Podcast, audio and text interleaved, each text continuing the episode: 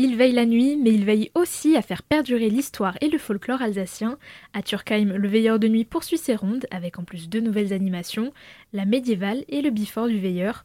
On en parle avec Gérard Glénat, conseiller municipal de Turkheim. Il y a le veilleur de nuit qui fait les tournées à partir du corps de garde, mais il est vrai qu'à l'époque, le veilleur de nuit commençait ses tournées à 10 heures le soir. Le but, c'était de vérifier que personne ne traînait dans les rues, qu'il n'y avait aucun risque d'incendie, et donc on demandait aux gens d'éteindre les chandelles. Aujourd'hui, il y a moins de risques, mais ça reste dans la partie historique, puisque c'est une chose qui existe depuis euh, des siècles à Turkheim, et on veut perpétuer cette animation, ces déplacements du veilleur. Et en plus des visites habituelles, il y aura des exceptions estivales voilà, c'est-à-dire qu'il y aura les médiévales au niveau du veilleur de nuit, c'est-à-dire que les gens se rencontreront au corps de garde à 21h45 et il y aura pour ces moments-là toute une animation qui va être faite avec des scénettes, avec en plus la reconstitution du procès d'une sorcière, il y aura des animations musicales, il y aura le groupe des regains qui viendra jouer tout au long du parcours du veilleur de nuit qui part du corps de garde, qui va jusqu'à la porte de Münster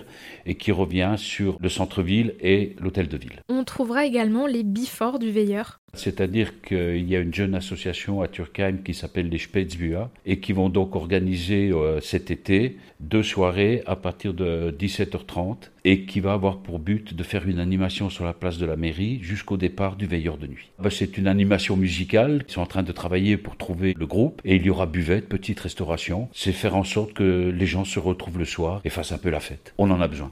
Merci beaucoup Gérard. On récapitule. La médiévale du veilleur, ce sera les 15 juillet et 19 août à 22h au corps de garde. Et pour le bifort du veilleur, nous nous retrouverons le 6 juillet et le 10 août à 17h30 place de l'hôtel de ville avec boissons et petite restauration.